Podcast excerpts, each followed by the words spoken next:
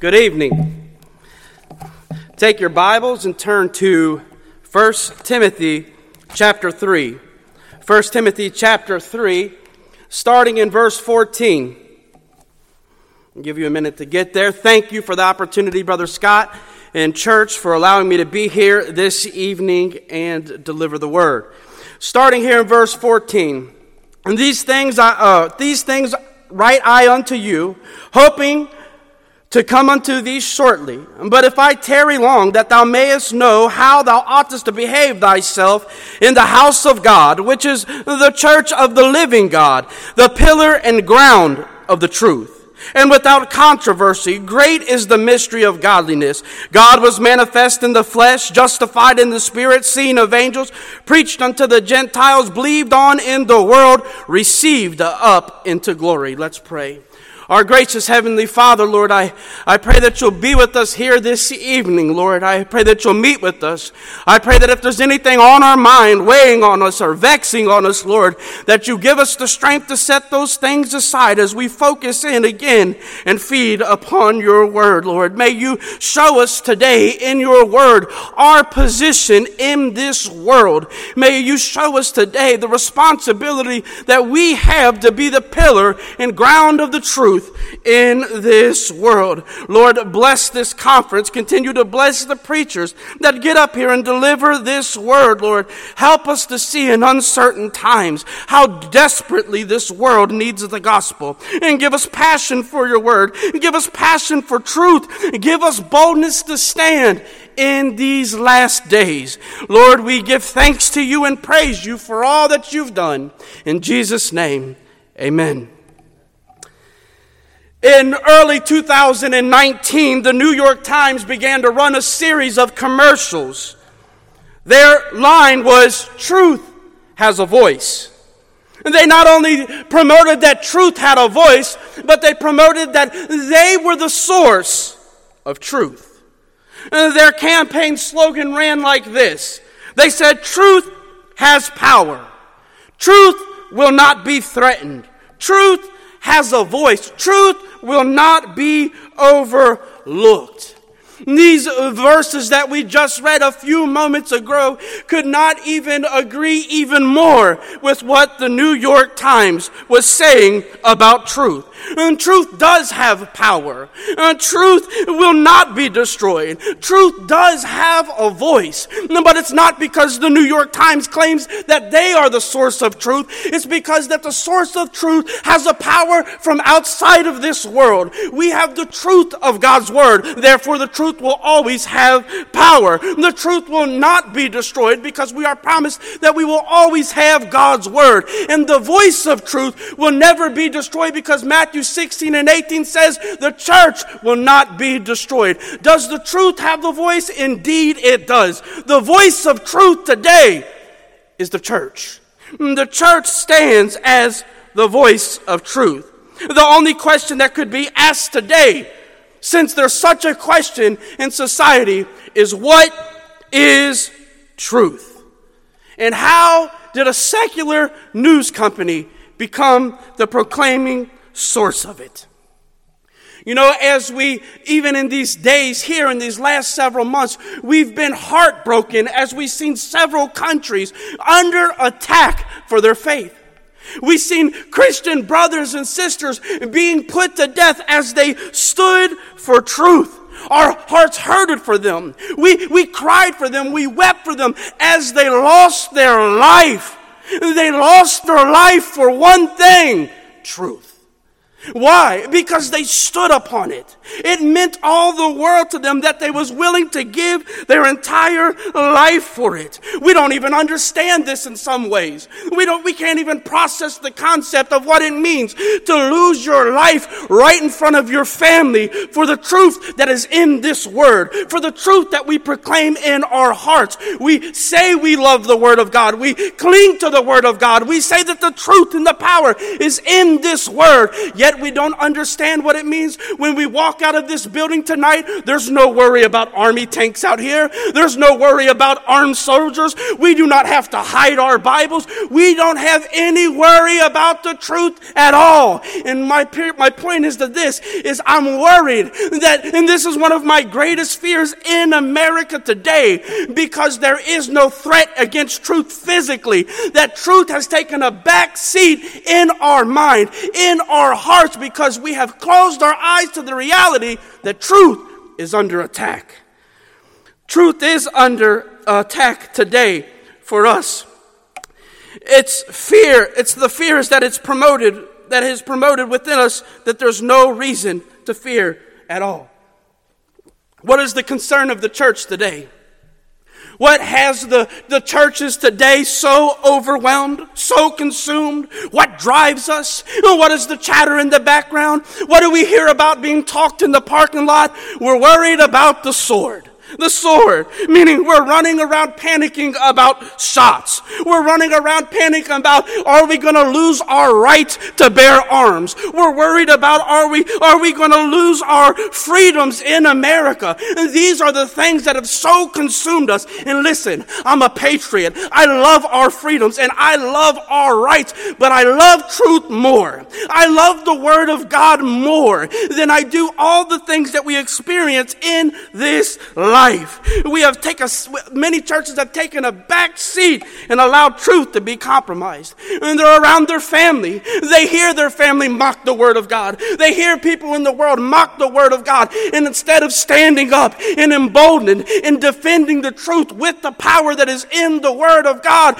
we take a back seat. We muzzle our lips. We don't, we're not willing to engage confrontation over what has changed our lives. Has it not changed our lives? We proclaim that the Word of God changed our lives. We proclaim that this gospel has made all the difference in the world. Yet when people mock it, yet when people ridicule it, we shut our mouths.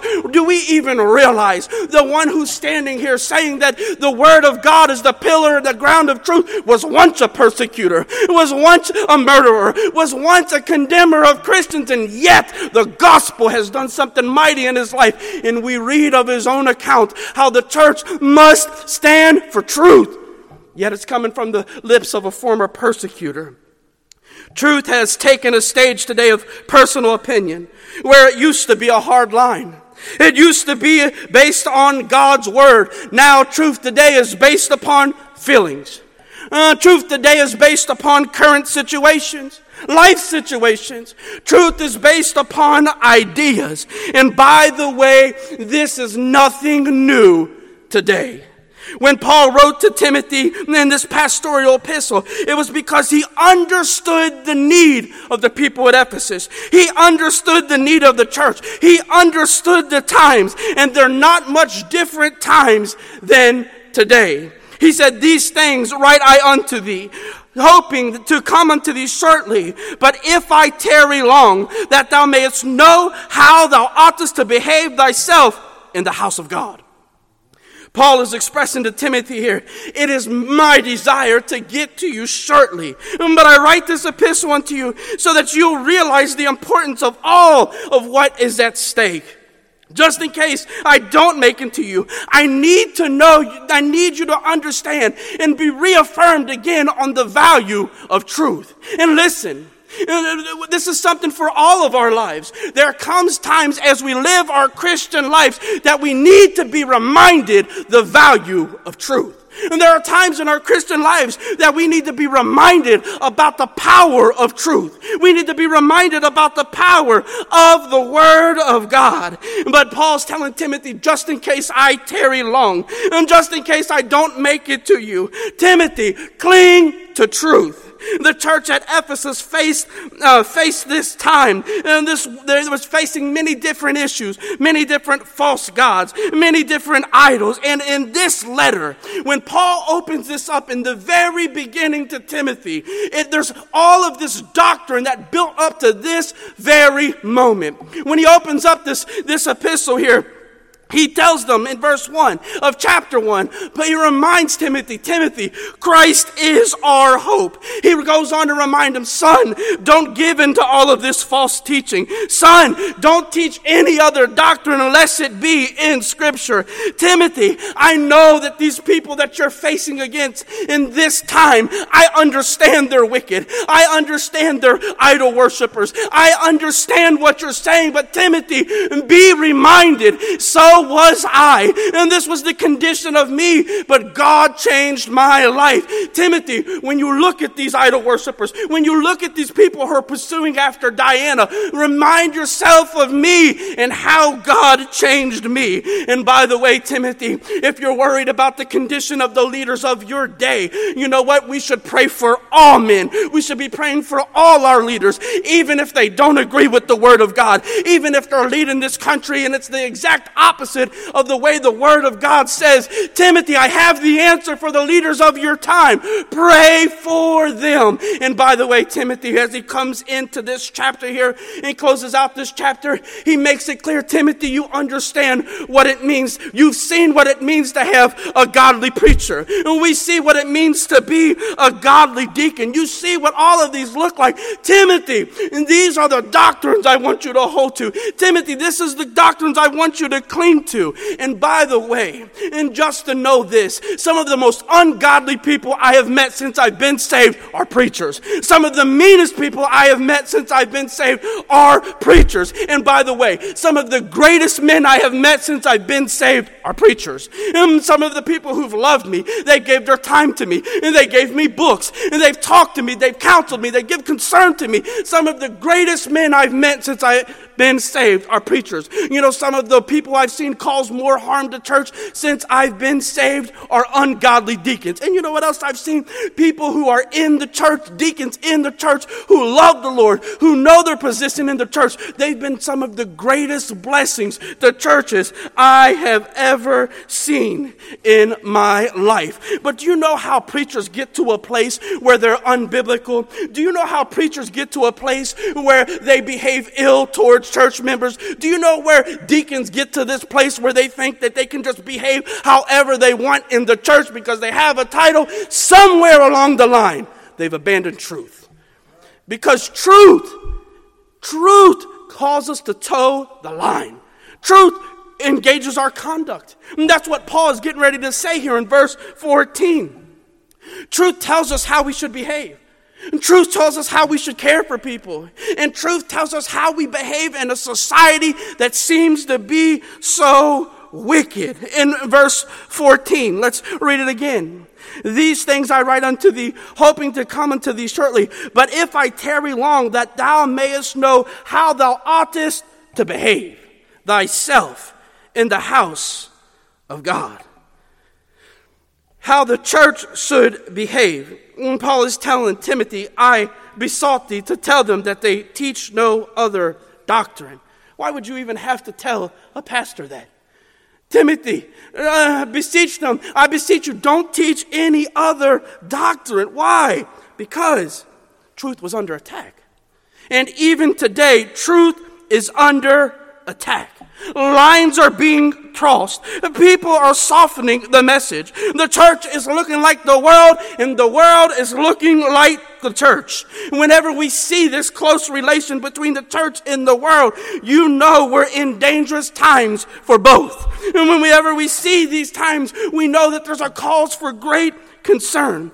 Isaiah faced this too, even in his own ministry, back in Isaiah chapter 59. You know, when we, when we look at Isaiah 59 and we work through that chapter, we begin to realize that the issues that, that Isaiah was faced, facing are very closely related to this issue here at hand. In Isaiah chapter 59, the nation's sin had separated them from God. They were not pleading for truth. They trusted vanity. They were speaking lies. Their works were iniquity. They ran to evil. They shed innocent blood. And it goes on and on and on about all of the wickedness that the children of Israel were involved in. And it goes on and on and on until you arrive in verse 14 and it gives us the diagnosis of what was wrong with the church. Do you know what was wrong with the people of Israel? Do you know what it was? Isaiah says, truth had fallen in the streets.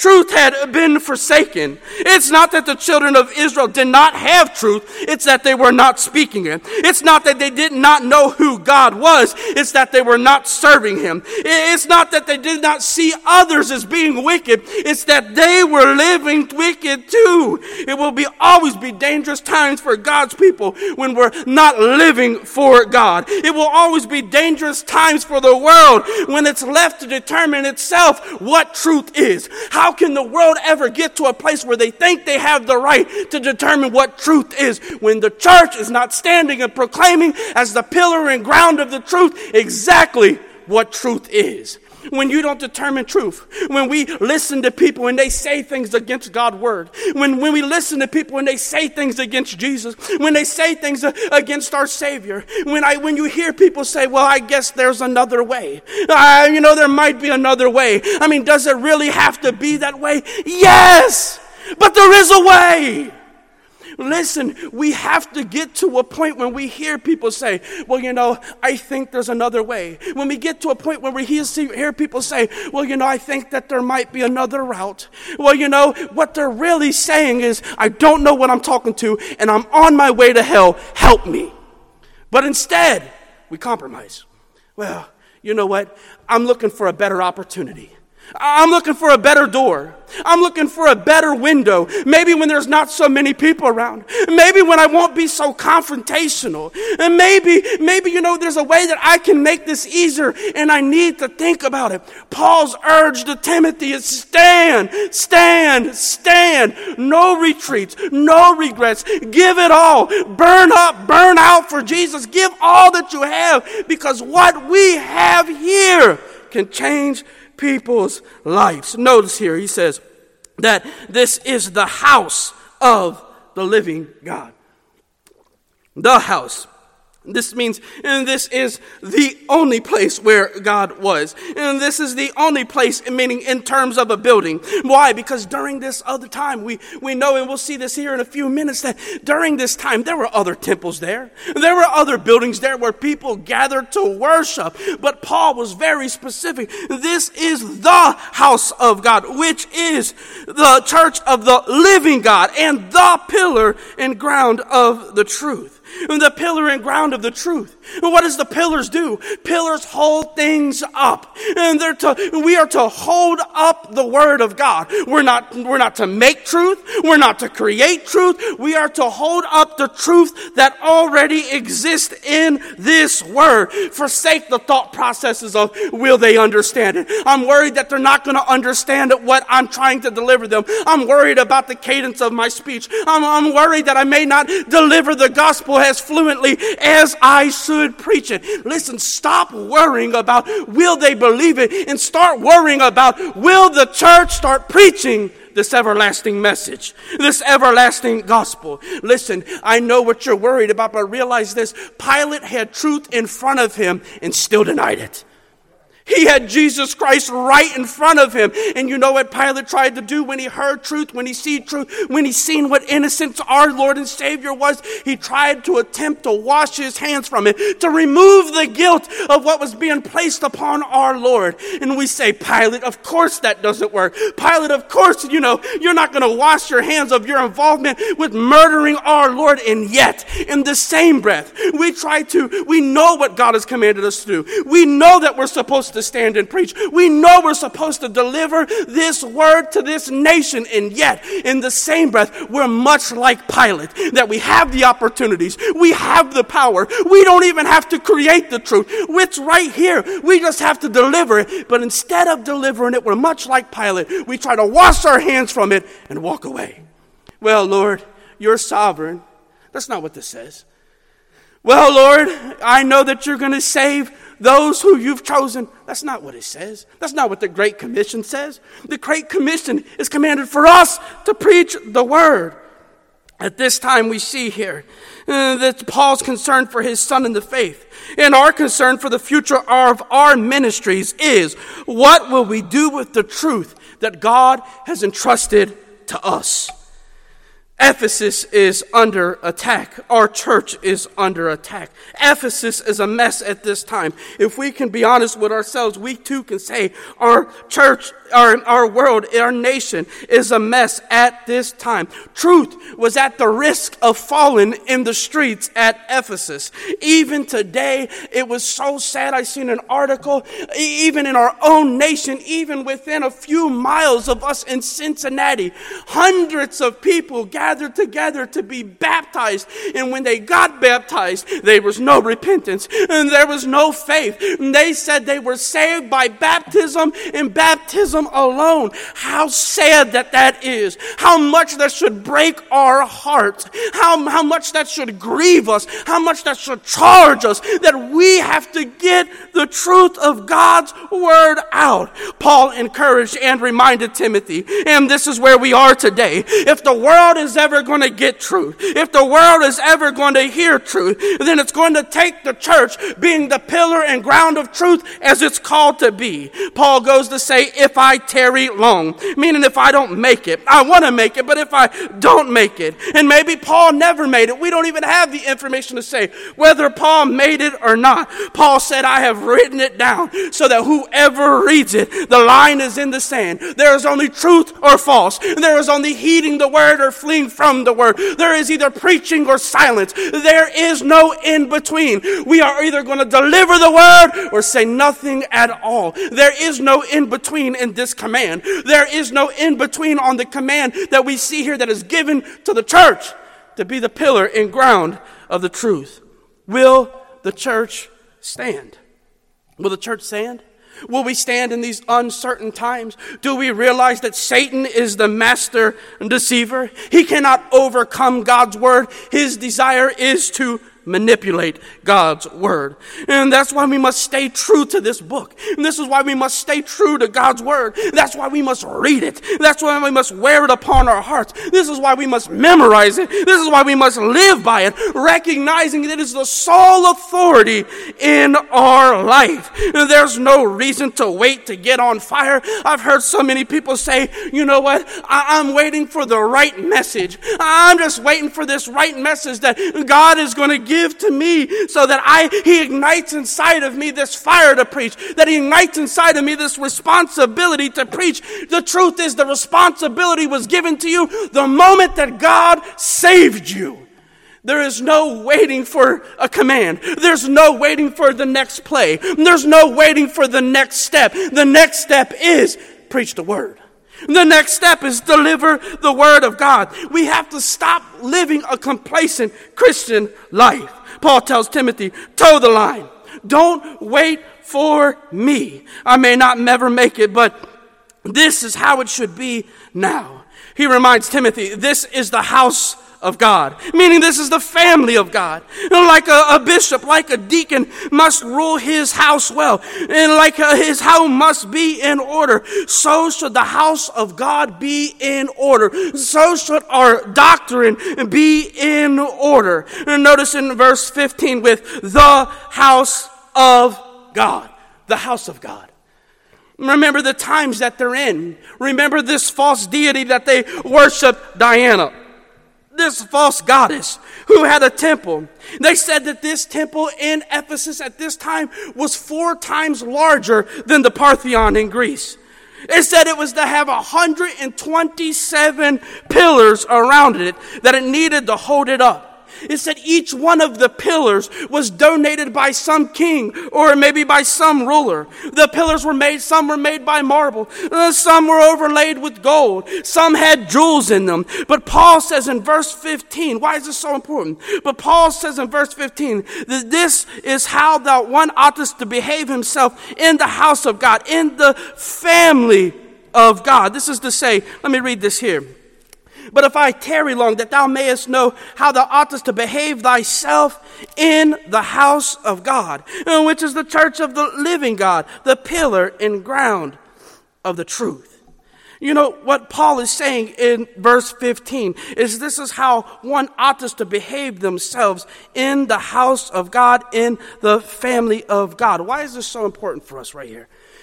Because behavior is connected to doctrine the behavior that Paul is encouraging the Timothy to preach to the people, the, the behavior that Paul is telling Timothy to have was because of the doctrine he had already delivered up to this point. And in verse 15, he continues on, and this is the house of God and the church of the living God. And this idolatry will not work here. Why? Idolatry doesn't work here because um, this is the house of the living God, not the house of the false God, not the house of Diana. No, the God whom we serve, and the God whom we come to worship. And this is the house of the living God. Paul provides further clarity. The God whom we serve, remind everyone, the God whom we serve, the God whom we worship, the God whom we come here to learn about and read about and pray to, He is very much alive and well and making intercession on our behalf. The God we serve is living even today. And the church we serve with, and the church that we serve in, and the church at Ephesus, and the church that we're in here today, in all of our own churches should be the pillar and ground of the truth in the communities in which we are in. And this is not only about how we should behave in the church, uh, but this is also to say that one should learn how to live a way that their behavior is beneficial to the church, one that is beneficial uh, to the house of God, one that is beneficial to the Word of God. It's bigger than just good behavior for the three hours that we're in the church three times a week. The church that, this church that we are, the members, we're called to uphold truth at all times. And also, in the same breath, we recognize that when we do not uphold truth, there is catastrophic consequences. I was thinking about this as I was studying and preparing about Samson. You know, Samson, who we know the story of him, he fell asleep in the devil's lap, was, and next thing you know, he fell into sin. But in the end of his life, he found himself in, in this place with the Philistines, and his hand was between two pillars, and God strengthened Samson. And those two pillars brought the entire building down. Just the loss of two pillars or we can even think about this temple built to Diana 127 pillars. They held up the ceiling, they held up the next floor. You know, pillars are load bearing, pillars carry weight. And the church is the pillar in this ground for the truth. And this is the defense. when the church stops being the source of truth, when that which is supposed to be, it becomes unstable, and soon you will see a collapse. And we're called to hold to the doctrines. We're called to hold to the lines, even when it makes us uncomfortable. We're called to, to stand for truth, to uphold truth, even when it causes issues with our families, even when it causes issues with our friends, even when it causes issues with our loved ones, with our employer. We are called to hold up truth. And when it falls, and when truth falls in the streets, Soon the church will fall behind it. Proverbs 23, verse 23 says, Buy truth and sell it not. The church is to be this pillar and ground in the truth. He wants to clarify what truth is. Verse 16. We read here, and without controversy, great is the mystery of godliness. Uh, God was manifest in the flesh, justified in the spirit, seen of angels, preached unto the Gentiles, believed on in the world, received up into glory. The most important message that the church has today is the message of Jesus Christ. Mm, this is the one whom history has been waiting for since Genesis chapter 3. And this is the one whom the prophet spoke of. And this is the central theme of the Word of God. Listen, Paul made a beeline to this because you know why? He has never forgotten the old rugged cross. And neither should we. He said in Galatians chapter 6 and verse 14, But God forbid that I should glory save in the cross of our Lord Jesus Christ, by whom the world is crucified unto me, and I unto the world. World. It, it, it was Jesus that changed Paul's life. And Jesus was Paul's story. And Jesus was Paul's song. And this is ours too. He was not in the race to be the best. He didn't care that he, if whether he was the best speaker or not. Matter of fact, remember what he told the church at Corinth. And I, brethren, when I came to you, came not with excellency of speech or wisdom, declaring unto you the testimony of God. It's not about the fluency of our speech. It's not whether we can dazzle people with stories. It's not whether we can captivate our attention with the flow of our voice. What matters is truth. Paul said, when I came to you, listen, I didn't have maybe the most fluent speech. And maybe, matter of fact, I think in one place that he, um, he even said that of his speech that it was, um, I, it slipped my mind. We'll move on. But he, he said that his, his speech was, um, we're going to forget it. I thought it was going to come. But so, needless to say, he said it's not about fluency of speech. It's not about charisma. It's about truth. A matter of fact, Paul was so in love with truth that he had settled long ago that wherever truth was being preached, it didn't matter whether it was in pretense, it doesn't matter whether it was in truth. If Christ is being preached, he was going to rejoice, yea, and will rejoice. He did not care about any message they had as long as Christ was being preached as long as Christ was being exalted, that's all that mattered to him. A matter of fact, the reason that this epistle existed was not only to encourage Timothy, it was to remind Timothy of what matters and that Christ must be the theme of our Lord, our story, the theme of our lives, how we conduct ourselves, how we live ourselves, how a pastor behaves, how a deacon behaves, how a Christian behaves, and all of this life and, and the passions and desires that we have to preach preach this word is because of Christ. We have a world today asking the same question that Pilate asked so many years ago What is truth? We see it all over the TV, we've seen it in the commercials. We now we know what truth is. We know what John 14, 6 says, that Jesus saith unto them, I am the way, the truth, and the life. No man cometh unto the Father but by me. But what is the point? To be the pillar and ground in the truth. This is to be the place where truth is held up.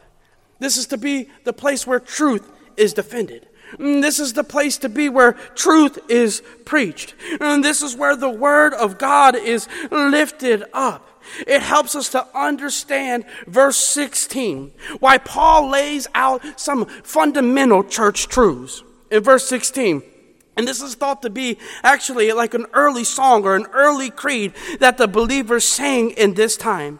And without controversy, great is the mystery of godliness. God was manifest in the flesh, justified in the spirit, seen of angels, preached unto the Gentiles, believed on in the world, received up into glory. Verse 16, without controversy. And this is to say, with common confession. Meaning this was easily said amongst the believers with no issues. And this was accepted amongst the believers at this time.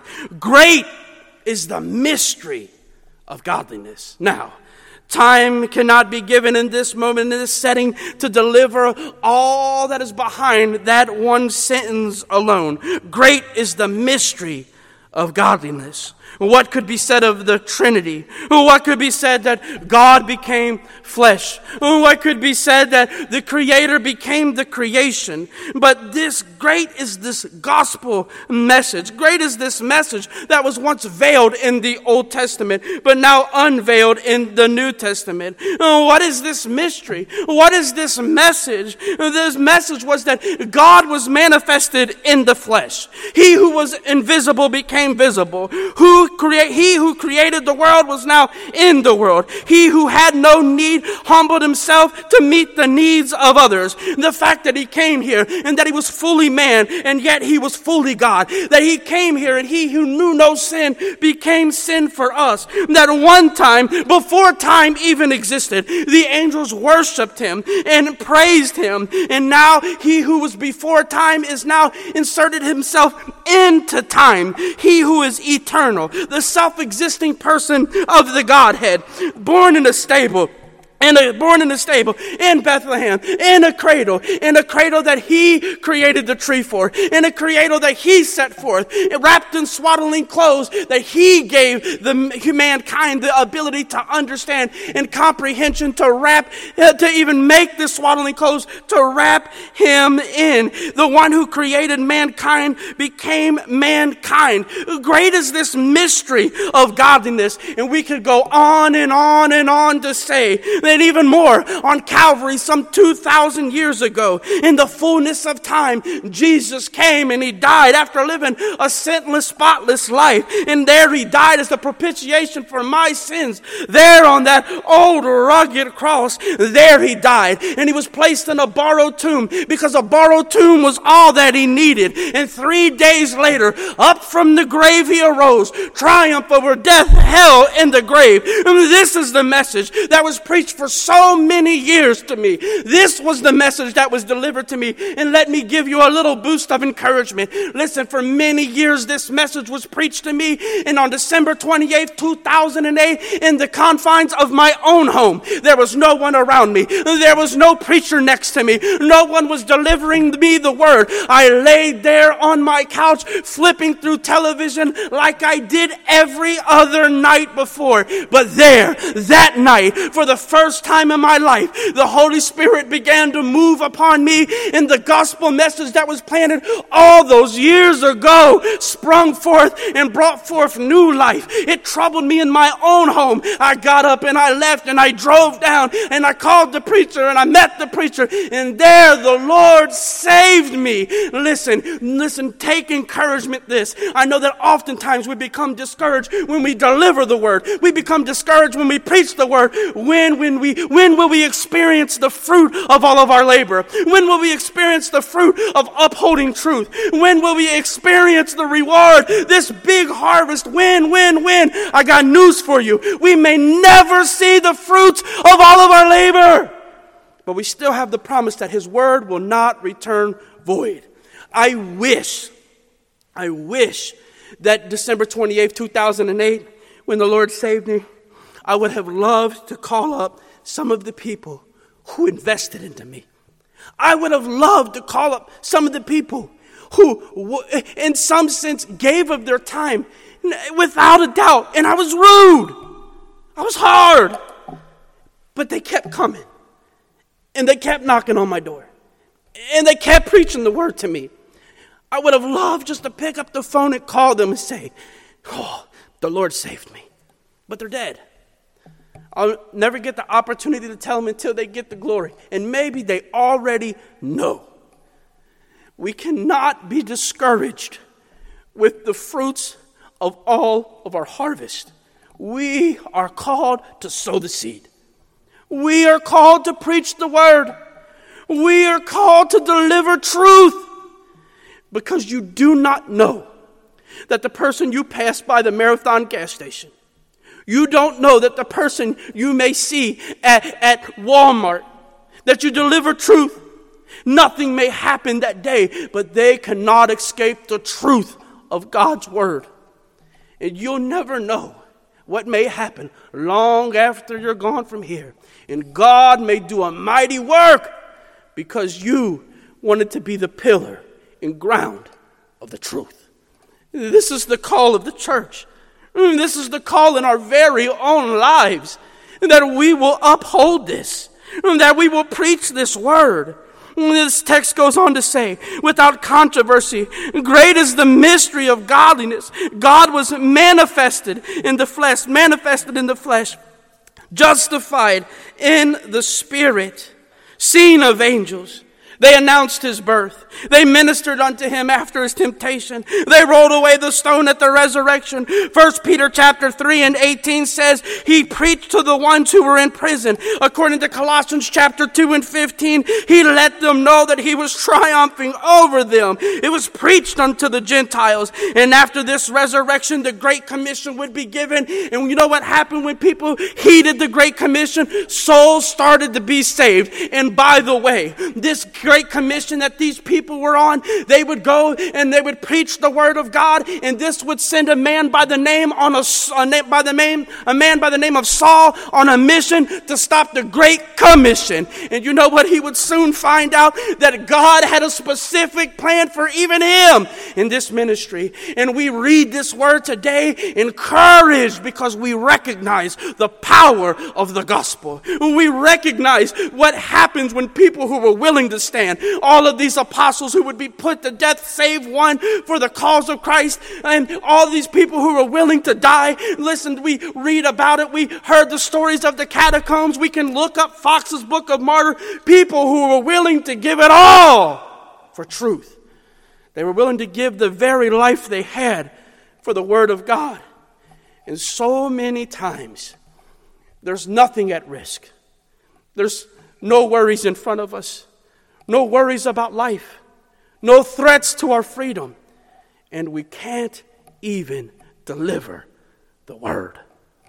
We can't even give them the gospel message. We're too afraid to hand out a simple gospel tract.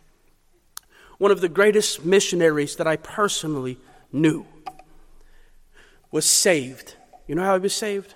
Because one person in our church knocked on his door, gave a gospel tract. Do you know what happened with the gospel tract? They put it in their dining room drawer for years. Years. And you know what happened? Five years later, this man was on a pursuit for truth, raised up in a Catholic church. He was on a pursuit for truth. One day he was sitting in the dining room and found the gospel tract. And you know what? He read it. You know what happened five years after that gospel tract was handed out? He ended up at the Witten Place Baptist Church, and there God saved him and mightily used him and is still using him today. How? Why? Somebody was faithful to deliver the word of God. We do not know what God will do with us if we'll just commit ourselves to deliver the word. If we'll just commit ourselves to, to give the gospel tract, if we'll just commit ourselves to preach the word. It was believed on in the world. What does that mean? It means that this message that happened so many miles away, believed on in the world, if you're here today and you're sitting with somebody who you know they're saved, and you can look to the right and you can look to the left and understand what it means, believed on in the world. Because if you're here and you're saved today, that is what the gospel has done. It has been believed on in the entire world received up into glory. If time would give, Acts chapter 1, verses 9 and 10, this is how fitting it would end here. Where is Jesus?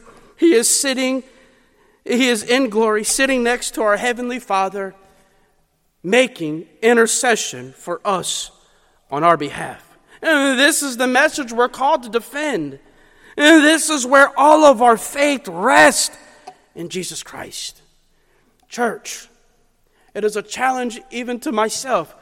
Not monthly, not yearly, not weekly, not only daily, but moment by moment, I am reminded that I am a member of one of the Lord's New Testament church. And I am reminded by moment by moment, as I re- look at the news, as I can see the condition of the world, that I have been called to put my hand up in these uncertain times and uphold the truth, to defend the truth, to stand for the truth without fear, without fret, without worry. Why? How can we do this? How can we do this? Because we've taken faith that the Word of God is just as powerful as it says it is. Let's pray. Our gracious Heavenly Father, Lord, I thank you for this opportunity to even be here to preach your Word, Lord. Lord, I, I pray that you'll challenge us. Lord, I pray that you'll charge us. Lord, strengthen us. Make us bold for your word. Not in harsh manners, but in a loving way, Lord. Realizing that there are so many without hope. Lord, may we be reminded of daily where we were when we were without you. May we be reminded daily of what it means, of what it means to be lost, Oh, could there ever be a more dreadful word, a more scary diagnosis, a more dreadful diagnosis in the entire world, more scarier than cancer, more scarier than anything to hear that your condition is lost. Oh God, strengthen your people in these uncertain times. Help us to not get up and get caught up in these politics and the things that do not matter in this life. You didn't call us to uphold politics. You didn't call us to uphold political situations. You didn't call us, call us to uphold what's going to happen next in the nation. You've called us to uphold the truth. May we never forget what the call is for your church. We praise you, Lord. We thank you. We love you, and we lift your name up. And we thank you for all that you've done. Lord, bless this meeting. May we leave here charged, Lord. Continue to bless the next preachers that are coming, Lord. We thank you for all that you've done. In Jesus' name, amen.